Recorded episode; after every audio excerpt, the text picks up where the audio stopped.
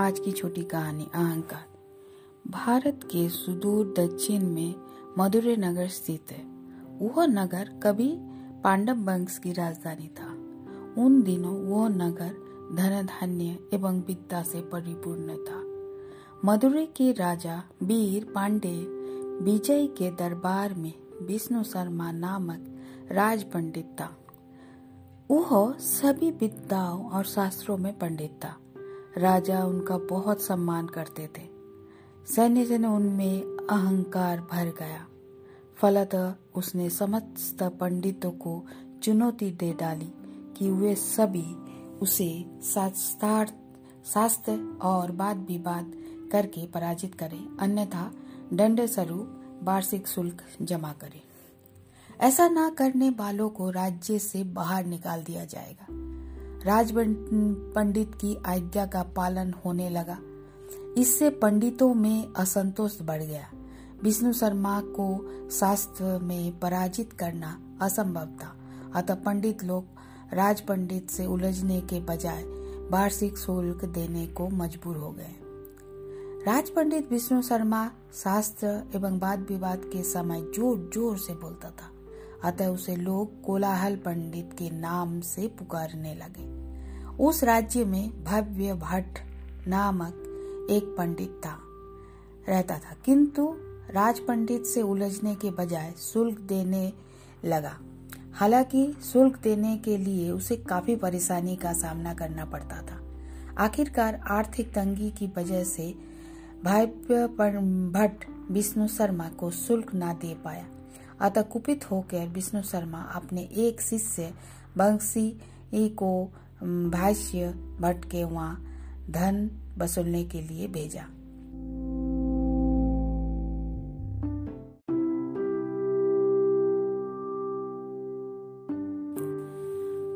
Bungee काफ़ी उग्र स्वभाव का पुरुष था। इस वजह से ऐसे कार्यों के लिए विष्णु शर्मा उसे ही भेजा करता था। भज्जी जब भाष्य भट्ट के घर पहुँचा तो वो कहीं और गया हुआ था। कुपित होकर वंगजी ने भाष्य भट्ट के शिष्य जमुनों को बुरा वाला कहा और शीघ्र धन जमा करने के लिए कहा और समय से धन ना जमा करने पर उससे बुरे परिणाम भुगतने के लिए तैयार रहने को कहा। जमुनी को अपने गुरु के प्रति अटूट श्रद्धा भक्ति थी। गुरु का अपमान उससे सहन नहीं हुआ, जबकि वह आज्ञाकारी चरित्रवान एवं परिश्रमी था। वो पखर बुद्धि का धनी होने के वजह से अल्प समय में भी, में ही उसने कई शास्त्रों का अध्ययन कर लिया था। जामुनु अपने क्रोध को काबू में रखते हुए बोला, बंग जी, तुम्हारे गुरु से हमारे गुरु कम नहीं है, और वो बात जब तक सिद्ध न ना हो जाए कि कौन महापंडित है, तब तक हमारे गुरु शुल्क नहीं देंगे। बग्जी के ने कठोर सर में कहा तो तुम अपने गुरु से कहो कि राज्य सभा में आकर हमारे गुरु से साथ शास्त्र और तर्क वितर्क करे और उन्हें पराजित करे। तुम्हारे गुरु को हराने के लिए मेरे गुरु को कष्ट करने की कोई ज़रूरत नहीं है। तुम्हारे गुरु अहंकारी गुरु को हराने के लिए मैं ही काफ़ी हूँ। अभी चलो, मैं उनकी पंडिताई दिखाता हूँ। बगजी क्रोध से कांपता हुआ जमुनों के साथ राज दरबार में उपस्थित हुआ। जब राजा दरबारियों और पंडितों को जामुनों के वहाँ आने का प्रयोजन मालूम हुआ तो सब आश्चर्यचकित रह गया। भला वह बालक महापंडित विष्णु शर्मा का क्या मुकाबला करेगा? कहाँ चीटी, कहाँ हाथी? राजा के सिंहासन के पीछे रानी बैठी हुई सब सुन रही थी। वो विष्णु शर्मा को पसंद नहीं करती थी। राजा के कथन पर उन्होंने कहा, वो बालक तो बड़ा मेधावी लगता है। पुआल के बड़े ढेर को एक छोटी सी चिंगारी भस्म कर देती है। पांड्य राजा ने जामुनों और पंडित विष्णु शर्मा के बीच वाद विवाद की अनुमति दे दी। विष्णु शर्मा यानी कोलाहल पंडित के पहले व्याकरण और तर्कशास्त्र से संबंधित कुछ प्रश्न पूछे जामुन ने सहज भाव से जवाब दे दिया। अतः मैं विष्णु शर्मा से कहा, अब तुम मुझसे कुछ तीन बातें कहो। मैं उसका खंडन कर गलत साबित कर सकता हूँ।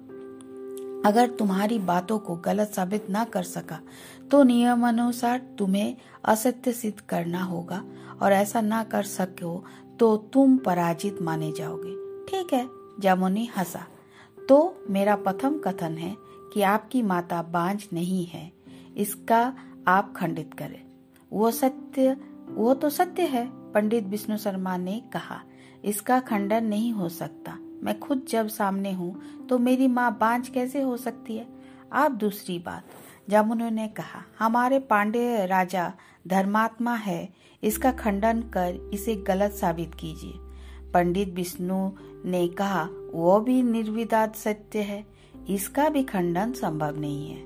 तीसरी बात वो कि महारानी सावित्री की तरह पतिव्रता है है, इसका खंडन कीजिए, जामुने ने पूछा। पंडित विष्णु शर्मा ने कहा, इसका भी खंडन नहीं हो सकता, वो परम सत्य है। तब तो आप हार गए, पंडित वर। जामुनो हंसा मैं इन तीनों का खंडन कर सकता हूँ। पंडित विष्णु शर्मा सहित दरबारी चकित हो गए। पंडित विष्णु शर्मा ने कहा तो फिर तुम इसका खंडन करो? जामुने ने कहा आप अपनी माता की एकमात्र संतान है ना? आपके रहते भी आपकी माता बांझ के समान एक वृक्ष के बगीचे में बन, नहीं बना बनता। एक वृक्ष से बगीचा नहीं बनता। वो सुनकर सभी दंग रह गए। अब राजा की ही बात लोग को ले लो। जामुनी बोला, शास्त्रों में कहा गया है कि प्रजा जो भी अच्छा बुरा करती है, उसका छठा भाग राजा को प्राप्त होता है। राजा कितना भी धर्मात्मा क्यों ना हो। प्रजा द्वारा किए गए गलत कार्यों का छठा भाग उन पर पड़ता है। अतः पूर्ण रूप से राजा धर्मात्मा नहीं हो सकता। राजा तथा दरबारियों में इस तर्क की प्रशंसा की।